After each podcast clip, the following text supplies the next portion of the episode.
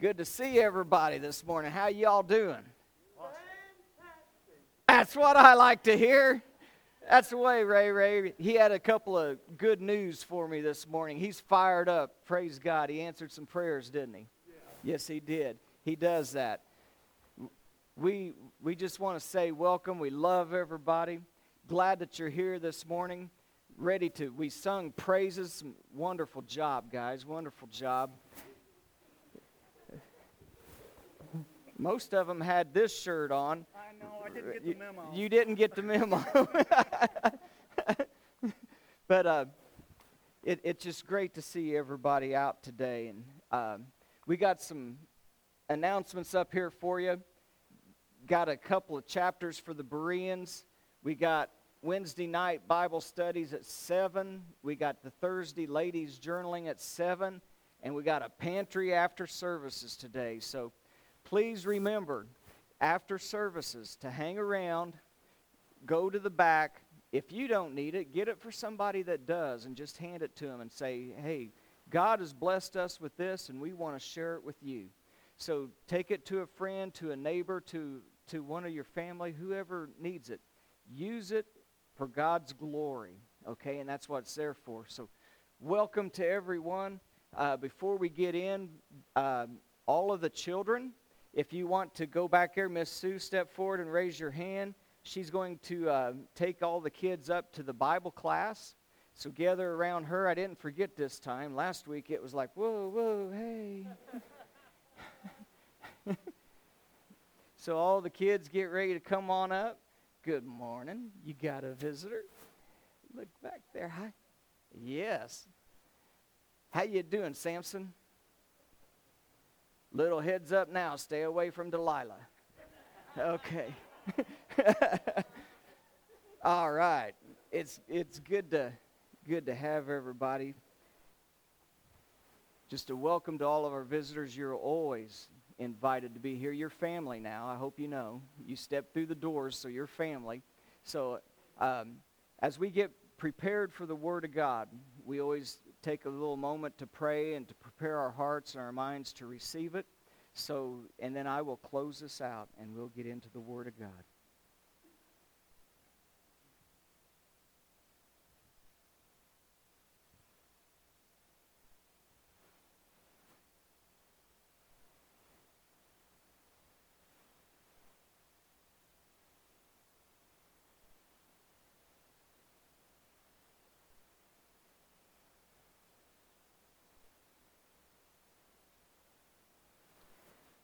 Father, we just humbly gather together here today as your body of Christ. As those who are seeking you, we're seeking your face, we're seeking your ways, we're seeking to understand you and your character and what you desire for us. And, and we, we love you, Father, and we thank you for the Lord Jesus Christ. We thank you that you sent your Son so that we might have the hope of everlasting life and to, to, to be with you in that heavenly realm, Father. And so as we as we gather and as we sing praises and as we pray and as we give our hearts to you in worship, Father, we open that up now to receive the word of God within it and upon it so that we can know more about you, more about life, more about the way to go. But help us, Father, to deal with the things of this world that are pressing all around. Help us to be shining lights to everyone that we see, ambassadors for Christ where we live. In Jesus' name we pray. Amen. All right, if you would, turn to Joshua chapter 7. That's where we will be this morning. Joshua 7. We're working our way through the book of Joshua. And boy, I don't know about you, but it's just been overflowing to me with all kinds of of information and things that I never even thought was in there. And, and so the Holy Spirit's been revealing these things to us. And, and we can review a little bit to where we were last week. You know, that this is the spiritual journey of the children of Israel coming into the promised land. And it's like us on our journey through life right now. This is what we, we need and we need to see these illustrations of things that, that help us to win the battles and the victories and things that cause us to be tripped up in this life. And that's, that's what we're seeing in this. This is all reference for us in the life that we live. And trust me, you've got to trust me on this. The next couple of weeks, we're going to learn so many different layers of this that it's going to be wonderful and things that, that the Lord is revealing through His Word. So I hope about the, the church and about our Christian walk of life and about the character of God. And I pray that you will be here to, to soak all of this stuff in. Um, we have to learn these truths for a victorious life in Christ and to stand and prevail against our enemies. And last week was no exception. We learned why the walls of Jericho had to fall. There was some reasons why they had to fall. It, it wasn't that there was just a vendetta or anything.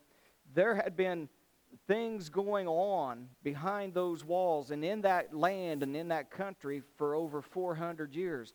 We saw all the way from the promise given to Abraham that your seed was going to spend 400 years, four generations in Egypt under bondage. But I'm going to bring you out of there. And the reason they have to do that is because the iniquity of the Amorites is not yet full. So grace said, I'm given 400 years. Grace said that when God did bring them out after that 400 years, that there was 40 more years of intensive gospel training going on. there was the, the 10 plagues in Egypt. There was the crossing of the Red Sea where God parted it and they went across on dry ground. There was 40 years in a desert wilderness where they were supplied with water out of rocks, where they were supplied with manna, their food from heaven, to pick up every day on the ground. God was faithful. His place of worship, the tabernacle, his people, Israel, he led them every day and every night. By day, he was a pillar of smoke, by night, a pillar of fire. For 40 years, that happened out into the wilderness. You know why?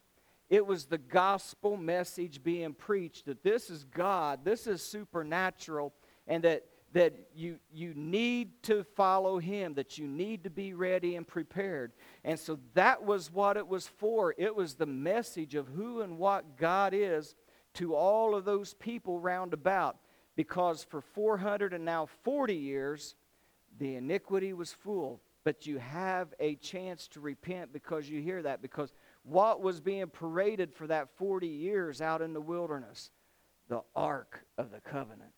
And the Ark of the Covenant we saw represented the Lord Jesus Christ, and that inside of it there was the Ten Commandments and the manna and the rod that budded, and that those represented the law and the sin and the burden. But that, that box that was wood covered with gold that represented the Lord, He bore inside of Him our sin. He took the law and the curse upon Himself. And so inside of that was that representative. And then on top of that was the mercy seat, where God's mercy, when the blood was applied to it, that the righteousness and justice of God that was looking down and them cherubims would see that and that they, they would know that they could be forgiven of everything. And that ark of the presence of the Lord for 40 years was with them and there. And then when they crossed over, it was keep your eyes focused on the ark. He will go before you and it was the priests bearing the ark that stepped into the Jordan River and it parted. And they went across, and the, the water rode one way and created dry ground and backed up like a dam this way, all the way back up to a city called Adam. So that was like the barrier between them and the land of promise was this river. And the Lord took care of everything all the way from Adam all the way to the other end. And so the gospel message was being preached in that. And the walls of Jericho, we discussed last week the different, we had three different scripture references of the abominations that goes against the creation of God and why it had to fall. That God from creation has given us genders. He created man and woman. He gave us marriage. He gave us family. He gave us freedom of choice. He gave us also nations as we prospered and we did what we, we carried on and, and had children and created families and then prospered in the nations. He has put those things there as His sovereign creation. And to go against the, the sovereign creation laws of God, He calls abominations. And the people in these lands for over 400 years had went against that. And he said, Because of this reason I cast them out from before you this day. And so that's why we saw last week that the walls fell and they went in and utterly destroyed everything. And then we, we learned about a word, didn't we? You remember Karam? You remember that word Karam, which is a Hebrew word that means it's translated a cursed thing, and we'll see that today, but it's translated as the accursed things. But what it means is something that's banned, something that's been totally dedicated unto God, and it's, and it's His, and it, and it has to, has to be des- destroyed. Those who are redeemed from the curse, because it means to be a curse, those like us who are in Christ have been redeemed from the curse. Rahab was redeemed from the curse, so the walls did not fall on her and, and the, the, the problem of the curse. But the rest of the people inside who did not believe in the ark, they did not believe in the Lord Jesus Christ, they did not believe in God. So they continued to practice the abominable things. And so the walls had to fall and that had to be taken care of because the curse, the, the karam, has to be taken care of by God. And so that's where we are now. We saw why the walls had to fall down. And now we begin anew today. And if you're there with me in Joshua chapter uh, 7, as you're turning there, I want to read the one scripture of Joshua 6, 17 and 19 that discusses that karam there, where it says that now the city shall be doomed by the Lord to destruction. This is Jericho, it and all who are in it. Only Rahab the harlot shall live, she and all who are with her in her house, because she hid the messengers that we sent. And you, and he's talking about the entire congregation of Israel now. Whenever they're getting the walls are getting ready to fall and there will be spoils in the battle that is going to take place. He says, "And you by all means abstain from the accursed things, lest you become accursed when you take of the accursed things, and then you also make the camp of Israel a curse and trouble it." But all the silver, gold, and vessels of bronze and iron, these are consecrated unto the Lord, and they shall be in the treasury. So, what we saw was when the walls fell flat, Rahab and her family, who had been already redeemed, they were saved and they came out, but the rest of them were under the curse, the Karam.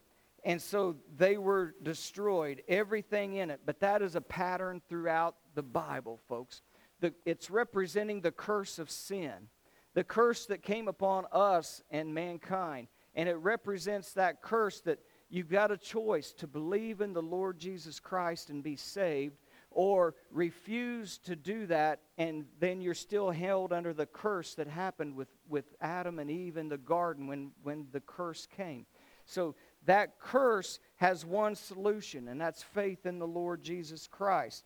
And so that's the same pattern, and that's what this battle is representing the spiritual battle that we all face every day.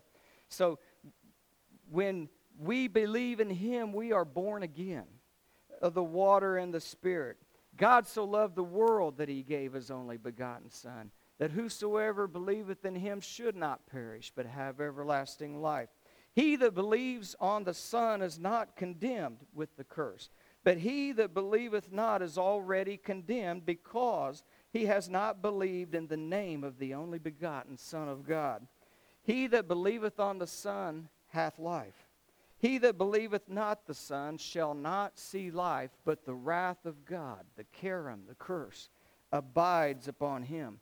This battle of Jericho is the spiritual illustration of that warfare that goes on in our lives every single day with all of mankind. The Lord is on display every single day. His grace and mercy, His sun rising and setting, the stars coming up, the rotation of the moon. I've been watching it. We went from a little sliver to now it's almost a half moon and it's going to go to the full moon and then it'll go back down. It does that every month. the Lord God portrays through his creation who and what he is, and everybody can see it. He's on display. We've got to be saved from the curse of destruction through faith in Jesus Christ. And so now we're ready for um, another scripture that shows us that in, in this life, that that is the battle. The Karam, we're going to talk about it in, in just a moment. We saw that it, the city, the reason it was to be destroyed was because of the accursed things, the Karam. But to us, you and I, here's what John tells us in 1 John 2, starting in verse 15. He says, Love not the world, all of the things that's out here that's calling our name, neither the things that are in the world. If any man love the world, the love of the Father is not in him. All that is in the world, and it can all be boiled down to this, and all of the temptations come through this, and all of the trials and all of our struggles comes through the lust of the eyes, the lust of the flesh, and the pride of life. All of those things is what transpires from three things. The, the lust of the world will pass away. Those things are not of the Father, but of the world, and they pass away, and the lust thereof. But he that doeth the will of God abideth forever. Did you notice that at the end there's a promise? That is a special promise for you and I. It's a promise that says that if we follow in faith the will of God, that we will abide forever with Him. Now, is that not a precious promise? That is what He has given us as the alternative to the curse and to destruction. So, without further ado, if you're there with me in chapter 7 of Joshua, I'm going to start with just verse 1 that says, But the children of Israel, after all after all that they've been through and after all that they've done, and the warning in chapter 6 before the battle that said, Don't take the accursed thing, or you'll be accursed, and so will the camp. And the walls fell, and they went up, and there was a great celebration of victory. Verse 1 says, But, that's a contrast. The children of Israel committed a trespass in the accursed thing, for Achan, the son of Carmi, the son of Zabdi, the son of Zerah of the tribe of Judah, he took of the accursed thing.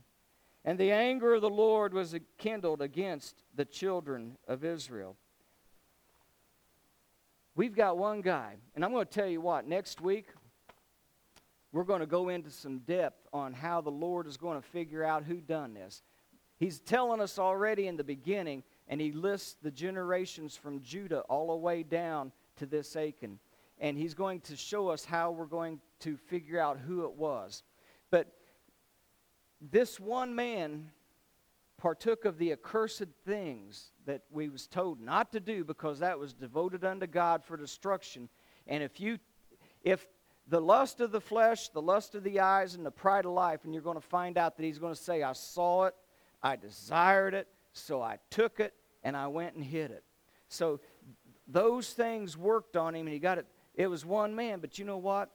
What I do affects a lot more than just me, doesn't it? This is going to end up affecting his entire family, but we're going to find out in a minute that what he did is going to affect the entire camp of Israel. Do you know that what I do, what, what any of us do, can in fact infect even the body of Christ? He says that this accursed thing has cursed the entire camp of what you took, but none of the rest of them even have an idea that this is in the camp. And I've warned you before, and I've told everybody when are you most vulnerable to an attack or to something to happen to you in the wrong way? When are you most vulnerable? After your great victories, isn't it?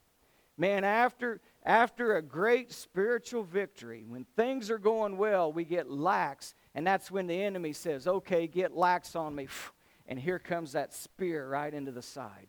I mean, he's, he waits until we relax when we're saying, Oh man, things are going good. I don't have to worry about anything. That's when it pops up when you least expect it. We're most vulnerable then. God gave them a great victory. The reason that everything went to God is because this was the first city of conquest, and first fruits belong to God. And God said, All of the first fruits of this city belong to me. We're going to find out in a week or two that Achan, if he would have just waited to the next battle, they're going to get all kinds of spoil. But he couldn't wait. He wanted now, and so he took from the things of God that belonged to him instead of waiting for the things that God would then bless him with after you had given to God what was rightfully his. And so now we got a man named Achan here, and he took of the accursed things, and we're going to find out in a minute that that's a play on words because Achan means trouble or troublemaker. So this, this is going to be a play going through here. But only Achan was guilty, but it affected everyone because of this. Now, Achan's name means troubler or troublemaker. And in First Chronicles chapter 2 and verse 7, it gives us a commentary about this man. And it says there that of the sons of Carmi, Achar or Achan, Achar means troubler of Israel. Achan is trouble, who transgressed in the things of the accursed. So, what that means is we are seeing his character being given in this. That he was a troublemaker, he was a troubler, and that was his constant way. He could not refrain from doing those type of things, and that's his character. The character of God says, I, I can't have that to continue in, in my way. So, uh, it's going to be used as a word Achor or the, the valley of trouble in verses 24 and 26 of our chapter 7 of Joshua that confirms God's standards and his ways. And so now, we go on a little bit now that we know a little bit about Achan and that he has taken of this. It's an illustration for us not to do the same thing, not to get ahead of ourselves, not, not to, to have that desire of the world and the, the lusts thereof, but to, to to listen to the Word of God. So now let's go back to Joshua verse 1, and now we understand a little bit about Achan and what happened. Let's get a good portion of the story under our belt. The children of Israel committed a trespass in the accursed thing. Achan, the son of Carmi, the son of Zabdi, the son of Zerah of the tribe of Judah, he took of the accursed thing, and the anger of the Lord was kindled against the children of Israel. Joshua, sent men to Jericho to Ai. So we're getting ready for another battle now. They just won the great victory there at Jericho, and Ai is next on the on the, the radar, which is beside Bethaven on the east side of Bethel. And he spake unto them, saying, Go up, I want you to view the country. And so the men went up and they viewed Ai. And they returned back to Joshua and they said unto him, hey, This is going to be easy pickings. We don't need all of the men to go up and battle here. They are few. They're not like it was at Jericho. So he said, Why don't we only send two or three thousand men to go up and smite Ai? It's going to be easy. Make not all of the people to labor and thither, for they are but few. So they went up thither, the people of Israel, about 3,000 men, and they fled before the men of Ai. And the men of Ai smote them, thirty and six men, for they caused them to flee from the gate of the city all the way to Shevarim. And they smote them in the going down, where the hearts of the people now melted, because, and they became as water. And Joshua, when the report of this defeat and the loss of life came in, in verse 6, he rent his clothes and he fell to the earth upon his face before the ark of the Lord until eventime, he and the elders of Israel. And they put dust upon their heads, and they were praying. And Joshua said, Alas, O Lord God, wherefore hast thou at all brought all of this and our people over Jordan, and then we get delivered into the hands of the Canaanites and the Amorites, that they might destroy us? Would to God that we had been content and dwelt on the other side of Jordan. Oh Lord, what can I say when Israel has now turned their backs against their enemies and red, ran away from them? The Canaanites and all the inhabitants of the land now are going to hear of this defeat and how we ran, and they're going to say that we're weak, and they're going to, to circle us, they're going to environ us or surround us, and then they will take us out. They will cut off our name from the earth, And then, dear God, what happens unto your great name when this shame comes in the land? After the huge victory of a great walled city with close to a hundred thousand men that they won without a peep, without a loss. The Lord fought and delivered the battle into their hands. They go to Ai, they spy it out and say, Man, it's few. We don't need that many. Only send two, three thousand up, and we should be fine. And they go up there and they get their butts handed to them, don't they? And they get 36 loss of lives. We got casualties. And so he's, he hits the floor and he begins to pray. Now, I want you to know it says in there that Ai is close to Bethel.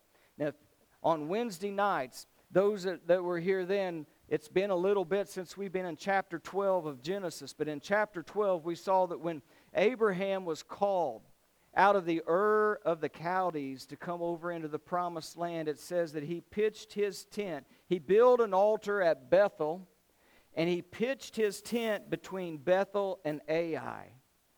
Bethel means, does anybody remember? House of God.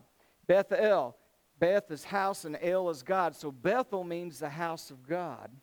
Ai means the place of destruction. So it, a, a heap of ruins is what Ai means. So by Abraham pitching his tent between the two, depicts our battle all the time that's going on, doesn't it? Between the battle of the house of God and the house of ruin. We are in this spiritual battle all the time. And which way do we pitch our tent? Toward Bethel? Or is this week my tent pitched towards Ai? So Ai goes all the way back to Abraham in Genesis chapter 12, and it's depicting this battle. So they won the battle Bethel represented that battle of Jericho, the house of God. But now Ai is the house of ruin, and it has destroyed them now. They have ran and they've turned tail. And God has been ashamed. Joshua, that's his main fear, is that the Lord, if we're wiped out, what happens to your name? He's worried about the reputation of God and what we've done. And why did you allow us to win one victory to lose this? What is going on here? And so he's trying to figure it out. So then he, he gets on his face. He begins praying. You know what? Do you know what the problem was? Has anyone figured out what the problem was? Yes, he did. Good job, Johnny. They left God out. Who did he send to spy out the land? Some spies, right? Let's call them privates. He's the general of the army, and so he sent some privates to go out. Now, if you remember, he was spying out Jericho, and the Lord came to him, and the Lord began giving him the battle plan. But now he's got privates going out to settle out the land and to scan it out. They come back. They're supposed to just tell him what they see. He's supposed to take it to the Lord in prayer to get the battle plan. But he allows the privates to tell him what the battle plan needs to be. Oh, they're few. Let some of us rest. We don't all need to go up there. Just send two or three thousand and we can handle it, Joshua. It's, it's a piece of cake. And Joshua listens to the privates instead of going to God in prayer because what would have happened if he would have went to God in prayer and said okay I'm going to take these words under advisement but I'm going to the commander in chief of the army of the Lord of hosts. I want to see what the Lord Jesus Christ has to say about this battle and where we need to go. And if he would have went to the Lord, you know what the Lord would have told him? Joshua, you're going to get defeated because there's sin in the camp. He would have told him in the first place what had happened, and that Achan has taken this and buried it underneath of his tent. And I'm not going to fight this battle for you until you deal with that problem. But he didn't do it. And so he listens to the advice of his men. We get a little full of ourselves sometimes, don't we? Especially after a great victory. We just think God's always going to just be there and do it no matter what I'm doing. So he goes in, listens to them, and then full of vim and vigor, they go up and they get defeated. And they lose some life. Whenever it says that they went from that they were chased and they fled from the gates of the city to Shevarim. You know what Shevarim was? Shevarim was rock quarries. That was places where they would cut these rocks to build these walls and these different things.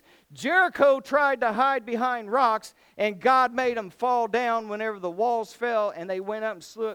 Now, instead of having the walls fall down and they're victorious, they are being chased by the enemy and they're running towards the little caverns of the rock quarry so that the rocks will save them and that the rocks will hide them. And they stop chasing them there because you have the small entryways going through and it could be a fierce battle. And they figured we've done enough. We've chased them off.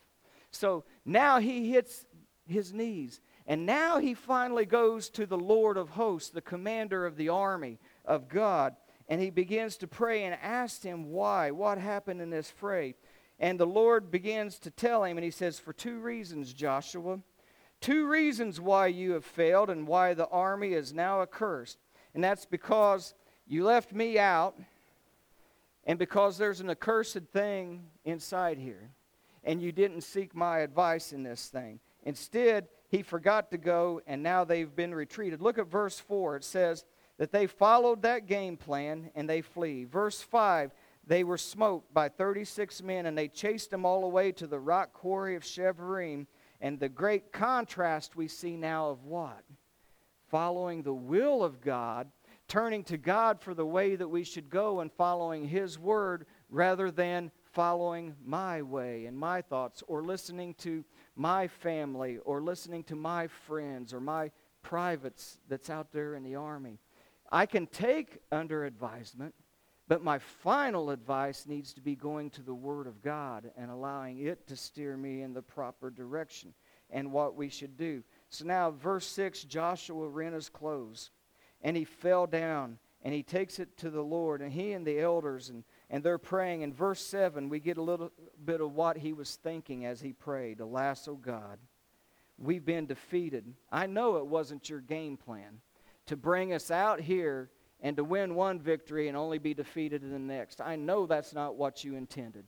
So, what is happening? I, I know you don't want us destroyed because that would ruin your good name. This is really what the translation is trying to say to us. Oh, I want to see what's going on. How many times do we do that too? Why is things happening in life? Why is things happening to country? Why is things going on and different things?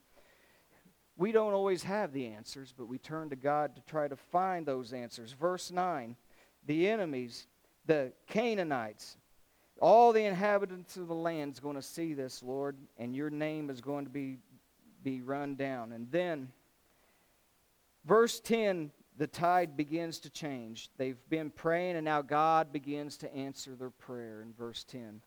He says, Get up. Get up, folks. Why are you lying on your face like that? Here's the reason why. So here's God talking to him Israel has sinned. They have transgressed against my covenant, which I commanded them, and they have taken of the accursed thing. You notice one man did it, but now he's saying the whole body was affected by what that person did. He said, you, There's been a transgression. I made a covenant agreement with you. They broke that covenant agreement. And so now he says, Look at verse 11. Someone in the camp of Israel, Joshua, has taken of the accursed thing that I warned you not to take. They have stolen. God's covenant not only has, has been marred and went against, but now he says that when you took of that thing that was devoted to me, it is the same as stealing against me. That hit me pretty hard. He said, They have stolen and they have dissembled also. And I was like, I got to look that word up. I've never heard it used in, in that sentence in that kind of a way. So, what does dissembled mean to a country boy? And it literally means to deceive. It says, not only did they do this thing, but they're deceiving you. They didn't tell you what has happened, and they have it hid. So, in other words, deception is being had. You didn't know anything about it, but you didn't seek my advice. Look at verse 12. This is the reason for the defeat, Joshua. Therefore, because of this, the children of Israel could not stand before their enemies, but turned their backs on them and ran. because this is going on in the camp. The army of the Lord has now taken on the curse because they have the accursed thing in there. And the Lord God says, I am grieved to this. And look what else he says. Now, this is frightening. He says, Not only I am grieved by what's happening, but I am no longer fighting for you. I am no longer there fighting. And that's, you remember, I fought the battle for you the other time and you was following. This time I quit fighting for you. And, and we think, and Joshua thought, I can do it on my own. How does that work out for you? I mean, really. When I try to do it on my own and in my own way, and I leave God out of the picture in this warfare that I'm in, how does that work out for me? It don't, does it? It does not work out very well when I leave him out and I do what I want to do. I think he can be at my beck and call like a little genie in the bottle when I do get myself into the mess. But he says, Here, I stopped fighting because you've broken those things with me. And you've now turned your backs. You were defeated because of you have cursed. You broke the covenant, and I am no more with you to destroy, uh, to help you with the war, except you destroy the accursed thing from among you. That's serious business. Verse 13. So Joshua, get up, get off your duff, and sanctify the people. Sanctify them, for thus saith the Lord God of Israel. There's an accursed thing that's inside there in the midst of thee, O Israel, and you will not stand before your enemies without me, and I will not be with you until you take away the accursed thing from among you. Isn't that powerful? That's a powerful message for us this day to, to learn and understand a little bit about the character of God and how He sees our battles in our lives and what He desires for us to do in turning to Him and listening to Him and following what He says. Next week, we're going to see the Word of God in some more action and in a little in depth. We're going to find out exactly who took it, where this accursed thing is, but we're going to go a little deeper into the Word of God and see how God allowed them to find out and to choose how this happened. There's some, there's some wonderful things that we will find out about what those items represented that they took. You, you're going to be amazed at what of it. It just from the reading, it looks like a garment and some silver and some gold but remember that this was the moon god city, right? That Jericho means the moon god. And so this was the heart of supernatural, uh, demonic type worship and things. We're going to find out some things about what that garment represented, what that piece of gold represented. And there's a reason why God said, You've brought this into my camp, and the camp is accursed because of it. There's a reason why. I just pray for America that we are not bringing accursed things into our country as well with the things that, that we're doing. And I pray that the Lord's body, the church, is supposed to be the one that stands against the enemy. We, we need this body of Christ here is Bereans. You all love the Word of God and you love to study, and you've been telling me how much you love it. I wish that every church in America was Bereans. And I wish that every church in America loved the Word of God and would stand against our enemy and would reveal the light, and we wouldn't be where we're at. But too many times around this nation, they're condoning the abominations. We are not a condoning place of abominations of God. We are a MASH unit, a surgical, spiritual hospital that brings in those who are hurt and wounded and need the help and the direction of God and the Holy Spirit in the life and to be rehabilitated. This is a place of rehabilitation for those things. And then we stand united in the power of God for that and take that to the world because we don't want casualties. We don't want losses along the way, do we? Amen. So as our praise team returns, we're going to study some cool things next week. So bring a friend and be here because we're going to see some cool things about the Lord and, and His Word and how God reveals these things and what it was that they took. But as we close out for today on this study of the Word, never, ever, some things that we've learned, we don't ever want to get too comfortable, do we? We don't want to get too comfortable. We don't want to get too lax. We don't think, want to think that we have victory and there's nothing to worry about because the enemy never gives up and he always comes after us. So don't get too comfortable. Never underestimate him or we'll get thumped. Jeremiah says in Jeremiah 10 23, we need to, to turn to the Lord instead of our own understanding. He said, O Lord, I know that our way of man, the way of man, is not in himself. We do not have it in us. It is not in man that walks to direct our own steps. We cannot direct our own steps. We have to trust in him and learn his. We must seek his face. We must walk in his ways.